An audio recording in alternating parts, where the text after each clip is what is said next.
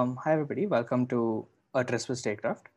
Uh, today we have with us Sakshi Agarwal, who's one of our researchers working at Project Statecraft, and we have Abhishek Sudke, who's the president of the organization. Uh, we're here to talk about vaccine diplomacy, an issue that's come up uh, pretty frequently in the past, and we thought it's a good um, opportunity to delve deeper into the topic, what it means for India, what it means for the world, and um, what caused the shift in the perception of vaccine diplomacy and vaccine nationalism as a whole, right? Um, hi, Sakshi. Hi, Abhishek. Um, glad to have you on board. I'm happy to be here. Thank you so much. Thank you, Shreyas. Uh, really glad to be here uh, and discuss about the vaccine diplomacy. I think it's a very pertinent topic to discuss uh, today, and uh, it's great to be discussing this. Uh, really happy to be here. Great, great. Um, so we'll start with just a brief introduction of what is vaccine diplomacy and the concept behind it, and what it means in the context of the ongoing coronavirus pandemic. Um, Sakshi, do you want to go ahead? Um, yeah, sure. Uh, so vaccine diplomacy has been around for quite some time, and I think uh, majorly it started off, uh, or it is a term that refers to a branch of global health diplomacy, uh, which is concerned with the use and or delivery of vaccines, and um, it's mostly a modern day uh, diplomacy that has uh, broken down barriers and introduced a space for experts and sort of a multi um, uh, stakeholder collaboration between different parties, not just states, uh, to sort of work together towards building cooperation and towards uh, getting uh, to address uh, whatever the pertinent uh, global issues, the global health issues are. And this necessarily functions in the space of soft power diplomacy, which is basically using your friendship ties and building up cooperative ties with different countries and to sort of navigate that space in order to leverage your you know connections and uh, build up your diplomatic relations with other states. And this is different from your hard uh, power diplomacy which is using force to assert your power or dominance over other countries and leverage that. Right. Um, and abhishek you just want to let us know about what this has done in the case of the coronavirus pandemic. Um, what are the different stances countries have taken, and what does the picture of vaccine diplomacy look like worldwide as of today? Thank you, Shreyas. Um, and yeah, thank you, Sakshi. So, um, as Sakshi mentioned, vaccine diplomacy largely largely functions in the soft power space.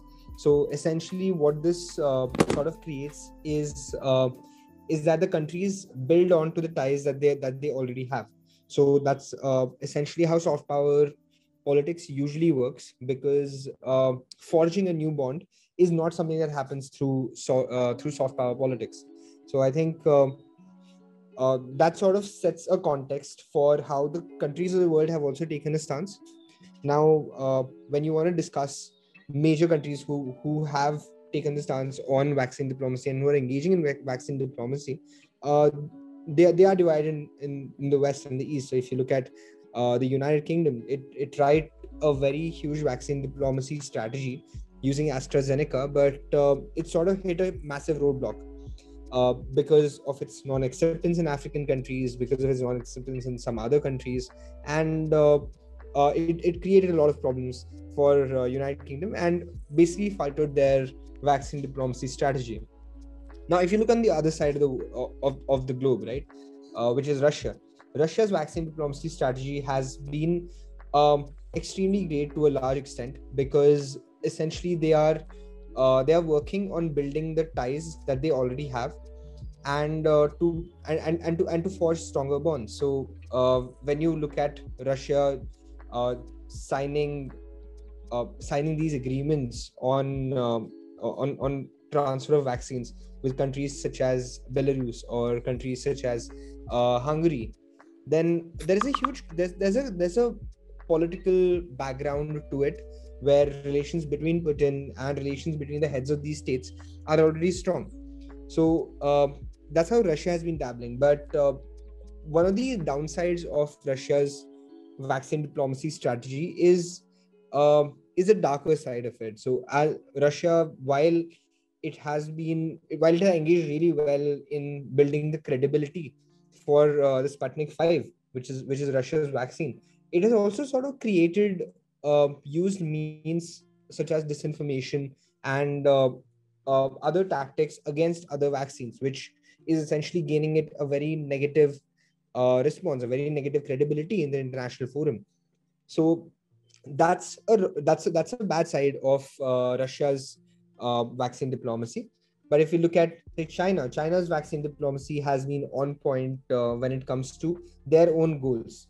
Um, but from an optical angle, uh, because it is largely being linked to the Belt and Road Initiative, even that is uh, sort of creating a, a, wrong image in front of the world. Um, I think one country which has impeccably utilized its vaccine diplomacy tool is is India, because uh, India has sort of created uh, for itself a savior-like image rather than a political image or a bureaucratic image when it comes to vaccine diplomacy, and I think that is great.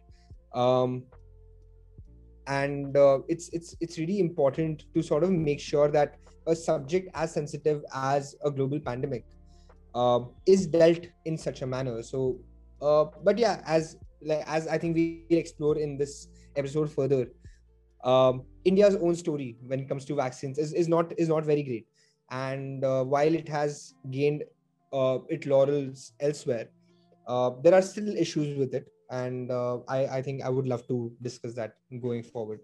Uh, thanks, Shreyas. Right. I think that segues us beautifully into the next aspect of this episode, which is to talk about India's role in global vaccine diplomacy. Um, Sakshi, can you tell us a little bit about what India has partaken in so far with regards to vaccine diplomacy? What are the countries that we have looked to establish relationships with using this technique of soft power? Um, and tell us a little bit more about the policy that we follow.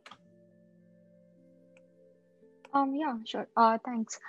Uh, as Abhishek rightly mentioned, definitely India's been uh, adopting this sort of savior image. And uh, the two, I think, phrases that uh, definitely crop up again and again is one, uh, vaccine Maitri, which is Maitri being the Hindi word for uh, friendship, and Seva Parmo Dharm, which is um, service to all, which uh, India has been uh, focusing on and trying to build that and uh, build up the cooperations and networks. And I think, again, also India has been leveraging its role as a sort of pharmacy for the world, which uh, entails that um, as of like 2020, when it was starting out, uh, there were about 16 million pharmaceutical test kits and other medical equipment that India had sent out to uh, countries. I think uh, in terms of figures, India has uh, sent about 3.3 million uh, doses of the vaccine to Bangladesh, uh, 1.7 million to Myanmar, 1.1 million to Nepal, uh, 0.5 million to Sri Lanka, and uh, this is apart from like uh, 0.2 million doses that it has sent to even the UN peacekeeping, the UN peacekeepers, and uh, it has also signed up, or it has already sent actually 18.1 uh, million doses to the COVID vaccine global access, which is the COVAX, the global initiative that was coordinated by the World Health Organization and the Coalition for Epidemic Preparedness Innovations and Gavi uh, the vaccine uh, yeah the vaccine alliance. And uh, yeah so this has been mostly india's contribution up till now and um, in terms of the global vaccine production. So i think it accounts totally um, in, in total it accounts for about 62% of the vaccine production. Yeah. Right. So I understand how, to the extent that India has partaken in uh, global vaccine diplomacy. Uh, but Abhishek, could you tell us a little bit about why India would take up this stance, considering the fact that India is not like the countries you talked about before, right? When it comes to China or Russia, um, China d- might might have the same uh, sort of population metrics in order for them to manage their own domestic affairs as well as their international affairs. Uh, but the way their government and bureaucracy is run is very different to how India's is run, right? So uh, what was the sort of trade-off that we were making when we took up this stance, considering our domestic issues that we had um, and the type of vaccine production uh, numbers that we had, as well as the uh, the financial losses that we essentially have to recuperate? Um, were they worth the trade-off for you uh, in terms of the soft power we gained?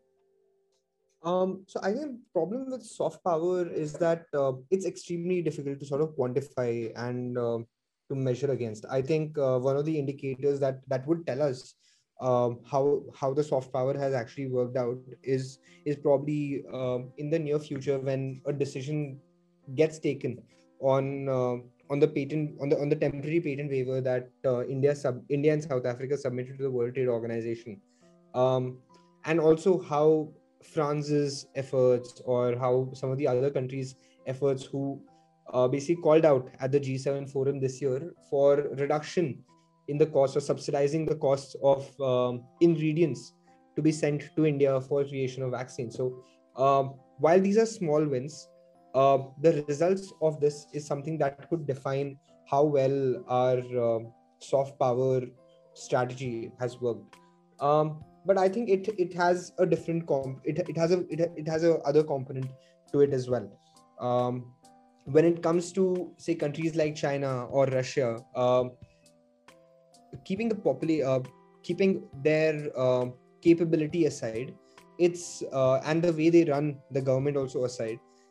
Um, if you if you look at the number of people inoculated in these countries, it's it's much lesser as compared to India, um, and uh, it's essentially because uh, they have sort of adopted this approach where they have prioritized their foreign affairs um, to a larger extent than their domestic affairs when it comes to put, to put it very bluntly out there.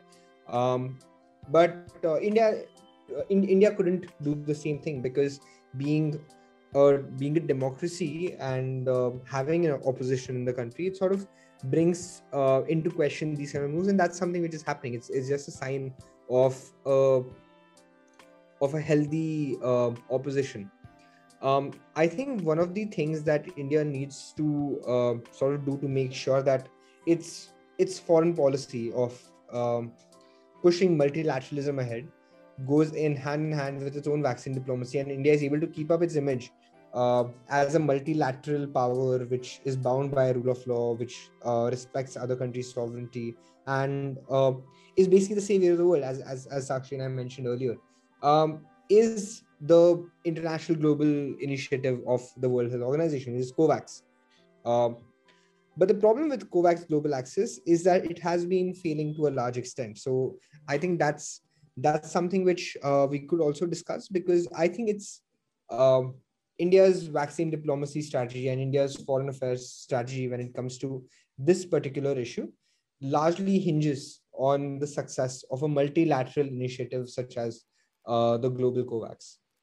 Right. So you talked about how um, the countries that have sort of prioritized vaccine diplomacy have done it at the cost of their domestic populations, right?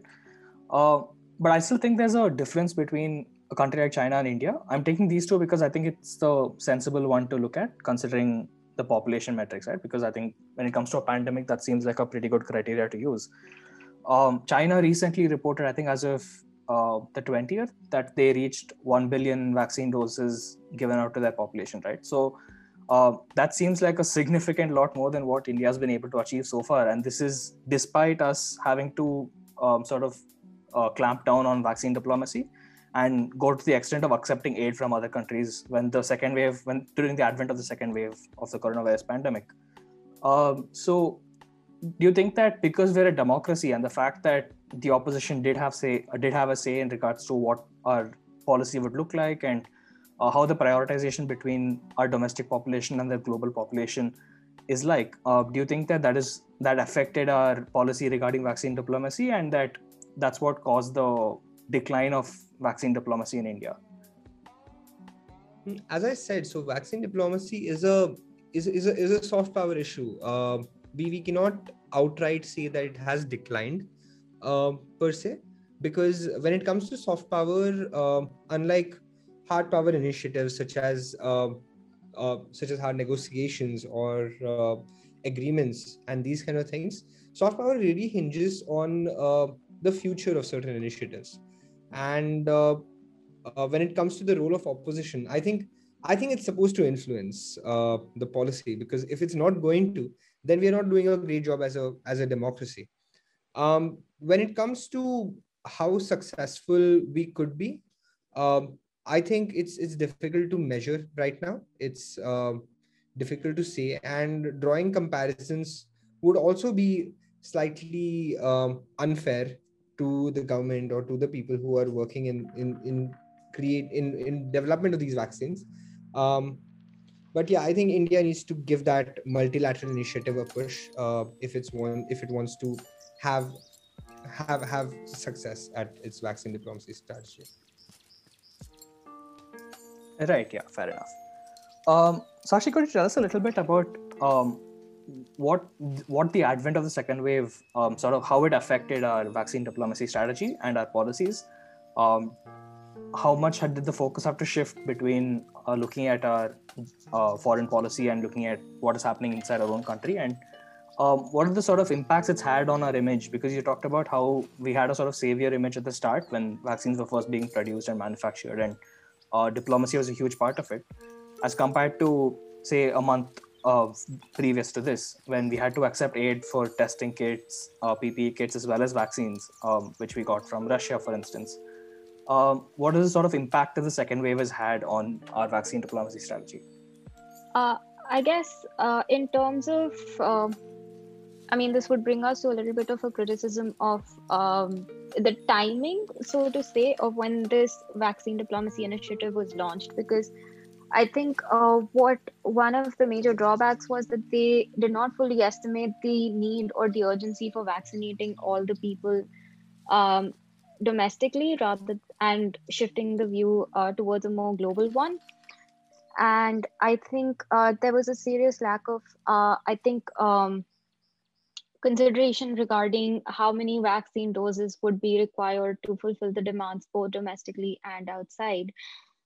And um, definitely when you um, talk about uh, how much of the second wave has impacted india i think there was a lack of uh, preparedness to deal with the second wave. I think that really heavily got impacted during this time. And I think what India hoped to do was uh, to leverage its role as the savior, as uh, we had discussed. And what it created in doing or in sort of expending its resources outside was that there was an inequitable distribution of vaccines within the country itself leading to a lot of disparity and a lot of uh, you know loss of or a lot of gap between the people who were vaccinated and who were left out and i think in terms of the global image that this gives india is that making all those promises and then uh, the kind of uh, not being able to sort of live up to that has definitely got a lot of eyes on India at the moment. And the vaccine diplomacy um, had to be uh, curbed and uh, the whole process had to be curbed down a bit and um, the vaccines had to be transferred or had to be redirected to the domestic uh, use.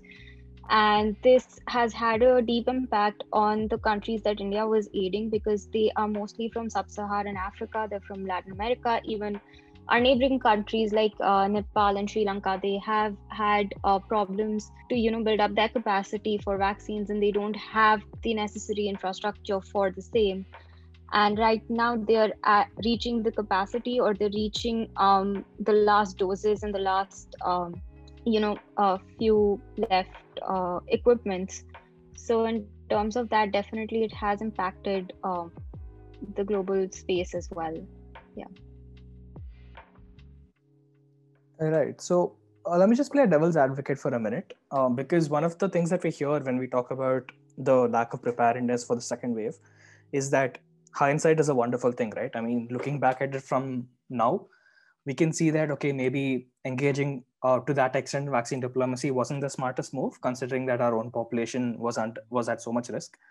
Um, now, was this something that could have actually been prevented without the help of hindsight? Uh, was it like um, was the data available for us to do such a thing? And um, were the vaccines that were um, preserved for exports um, did could we actually afford to do them at the time considering the the number of cases going on at the time and the number of vaccinations even domestically uh, per day that were being uh, distributed?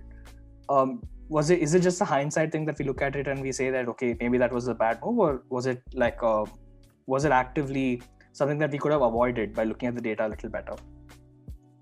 Um, I think this is a question that, uh, I mean, as you say, in hindsight, it is very easy to see where we could have uh, done better or where we would have failed and stuff. And I think uh, given the situation there, there was a little bit of uh, maybe overconfidence in sort of dealing with the falling number of cases. Uh, I think, especially what comes to mind is uh, the PM, uh, the PM's speech that was made um, during the Davos uh, forum, and how we rose up to the challenge and everything. And I guess uh, what could have been done was I mean, there, there can be debates and debates upon what could have been done, but uh, right now, I think in terms of what can be done is what needs to be focused upon, if that makes sense.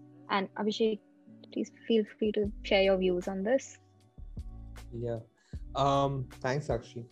Um, I think yeah. I mean, in the in the in the hindsight, uh, if we were to look at look at any soft power initiative, to be honest, in the hindsight, it's it's going to be difficult to gauge its impact. Um, and if we were to look at uh, a broad scope of how much this could impact uh, the country in the future, I think the scope is huge, um, especially because uh, it is it is it is opening doors for India on a lot of economic fronts, which could support the supply chains in the future. Um, if you look at uh, if, if if you look at one of the calls that were made at the G7 summit this year in um, the United Kingdom, where uh, France, uh, the president of France, basically vouched for uh, uh, vouched and endorsed the idea that there needs to be subsidization of ingredients that go from uh, other countries to India. For example, if you if you look at any vaccine, right, any vaccine is extremely difficult to prepare. For example, the Pfizer vaccine itself, um, it requires almost 180 different components which come from many different countries, and uh, the supply chain of it is extremely complex. Um, the development of vaccines is extremely complex, and the wait time right now on vaccines is huge as well. So um, one of the things that uh, would be a huge plus that I think a lot of people are losing um, is the kind of doors it could open for India when it comes to the supply chains of the world. Because uh, the way it works is uh, nothing can be just temporary, right? Uh, if countries are going to decide to send um, ingredients to India for or at a subsidized rate, uh, the supp- supply chain is going to get created over there. It's going to get bolstered with time, and it's going to support the country in the long run. So um, I think that's something which everybody needs to take a cognizance of, and uh, that's that's a that's a very important factor which which needs to go into evaluate evaluating how successful this strategy would be or was. Right, that makes sense. And I agree that it can be very difficult to quantify uh, the effects of what a soft power strategy look like. Uh, but that brings me to the next thing, which is that a lot of these supply chain problems that you talked about are because of globalization, right? But with the advent of vaccine diplomacy, another concept that also grew a lot of popularity was vaccine nationalism. Um, so, Sakshi, could you quickly tell us about what vaccine nationalism refers to and um, some countries that have been um, sort of following vaccine nationalism and what that how that helps tackle the ongoing pandemic. Uh, yeah sure. Uh, so vaccine nationalism basically refers to um, the countries not sharing their vaccines or the supply chains of the vaccines with other countries before their own citizens are vaccinated. And i think the way it plays into um, uh, first the countries that have been doing this are uh, the us and um, Italy, for example, and the way it plays into uh, this is that domestic needs are met first before a global um, outlook or helping the other nations. And uh, this has affected, um, I guess, the uh, whole uh, COVID pandemic in the sense that uh, when you take us for example being such a big country it is it makes up a large chunk of the population of the world. And i think uh, curbing or controlling covid there uh, would largely impact the way in which the spread of covid was affected. Um, and then there are of course definitely different views to take um, in this matter. Yeah. Right. And Abhishek, could you quickly help us compare the two strategies? Uh, when you look at a country like US, which is considered one of the global superpowers, and the fact that they have taken it upon themselves to help out the rest of the world in a lot of different scenarios in the past, um, adopting the strategy of vaccine nationalism, um, it has drawn a lot of criticism from a lot of countries around the world, particularly the ones who are uh, fairly poor off when it comes to socioeconomic status, um, because of the fact that the US is such a rich country and they're able to produce those many number of vaccines, but um, they're reluctant to share it with the rest of the world. Um, and the rest of the world is also something uh, is suffering because of the pandemic, right? Um, so, what are the sort of uh, trade-offs that are there between vaccine nationalism and vaccine diplomacy? Because we saw the shortages that India had and how it affected them domestically uh, by by undertaking this policy of vaccine diplomacy. So, what are some of the shortages that US has had with regards to vaccine nationalism, and sort of compare the two? Um, yeah, so when it comes to United States, it's it's actually a very different uh, um, situation. So, uh, one of the very popular um, acts which came to the forefront once again with with the whole pandemic uh, was the Defense Production Act or the DPA, which or the DPA, which is uh, which has been enacted in the United States when it comes to vaccines. So uh, this Defense Production Act uh, sort of provides gives the federal government the power to clamp down on any exports um, from the country if it's against the interests of the American people, and uh, that's that's that's basically what's stopping uh, the government from exporting it and creating itself as or or like you know taking on a role as a power which is supporting other countries with vaccine. Um, so while the united states cannot do that uh, because of the defense production act which which it did in order to bolster the the, the process of creating vaccines. Um, it does not mean that uh, a, a, nationalistic approach is being taken. Uh, i think within the current administration, at least the Biden administration in the United States, is uh, very different from the Trump administration when it comes to this aspect. So, if uh, the Trump administration was in power and uh, if there were no smaller caveats and, and smaller uh, things, please, which was still through which uh, the United States was still supporting other countries, then I would definitely term it as vaccine nationalism.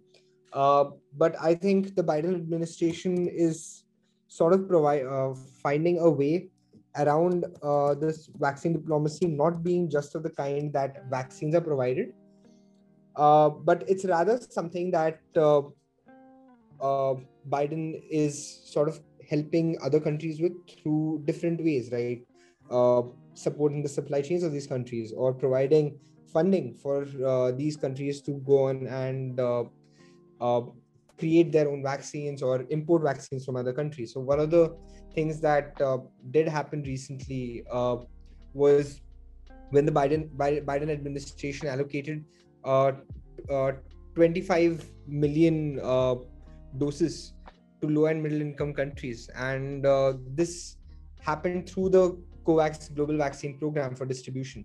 So when it comes to United States, it is uh, I don't think it is vaccine nationalism. I think it's a very different form of vaccine diplomacy, which they are engaged in, uh, which they are taking a, a, a, much bigger multilateral route. And I think India could have followed their, their footsteps because uh, that way India could have protected their own image as a multilateral uh, or country, as, as, a, as a multilateral driven country, and at the same time supported its own population.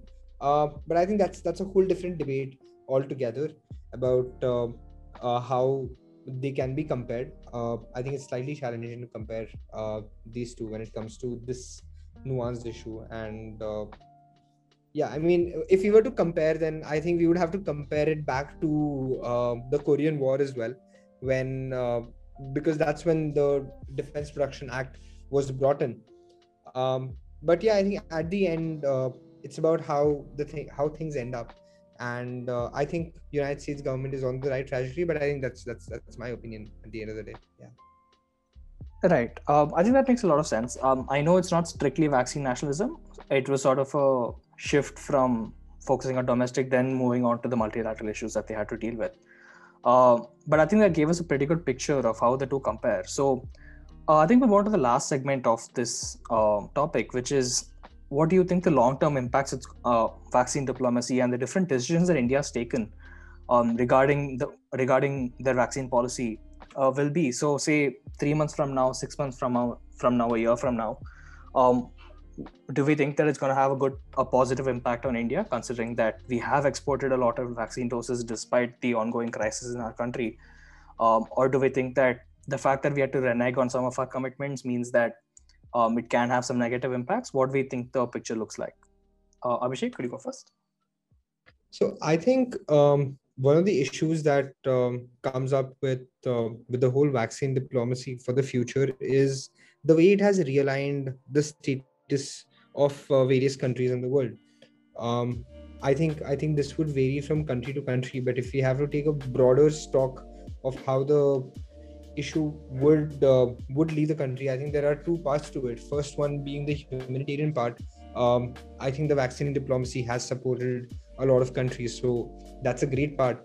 Uh, I mean, countries in in in Africa, countries in Latin America, um, in the Caribbean, so many island countries, which uh, so many Asian countries, which did not create their own vaccine. It's very important for them uh, to make sure that their populations are inoculated and with waves of um, various covid uh, various various viruses coming in um, it becomes even more and more challenging. So it it is very important uh, it was important for this to happen. And uh, from a humanitarian perspective i think it leaves us in a much better place than earlier um, when it comes to the political side of it i think the political side of it becomes much more complicated. Uh, so you have you have countries such as russia and china which which have which are assertive which which do not really follow the rule of law uh, uh, in the best possible manner uh, in, in in the world. And them taking a massive role in this their uh, vaccine diplomacy strategy being a success sort of creates a problem for the entire world. And uh, it it would create an issue on uh, the rule of law front especially because if and when the belt and road initiative is a is a massive success for china we do not know how many countries are going to end up in a debt crisis. Um, if you Myanmar itself then um, before the coup happened uh, this year uh, the leader of Myanmar, San Suu Kyi, uh, made a made a tremendous decision of going with India's vaccine rather than China's, and I think that helped Myanmar keep itself out of the clutches of the, of of China, and uh, that was that was a great decision for Myanmar because the coup that was incoming uh, with China's vaccines over there, we, we cannot we cannot even imagine what what could have happened.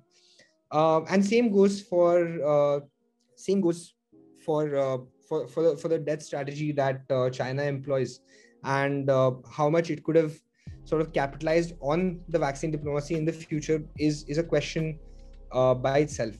So I think uh, from a political sense, it becomes difficult um, for the world when assertive actors such as the People's Republic of China Russian Federation, um, they get access to the global uh, platforms they get access to better better relations um, then it becomes a challenge. Uh, for example if you take russia's example then how uh, how effective are the sanctions going to be after if and when uh, russia's sputnik 5 uh, strategy is a, is a tremendous success then how how effective are the sanctions going to be? Um, so i think all of these questions make the political scenario very tricky and uh, very nasty as well. And as I mentioned earlier, Russia's uh, disinformation campaign on other vaccines is a, is a is a is a different case altogether. So I think it's going to end up as a dual-edged sword when we look back at it 15 20 years down the line that uh, yeah i mean it it had its pros it saved the humanity but um, at what cost is something that i think we will we will question in the future Right. And Sakshi, could you tell us a little bit about uh, what the domestic impacts it's going to have, um, the different decisions we've made over the past six months um, on India in particular, considering like how what sort of impacts will it have on us uh, dealing with, say, the second wave, the decline of the second wave, as well as the advent of the third wave, which many experts are predicting will occur?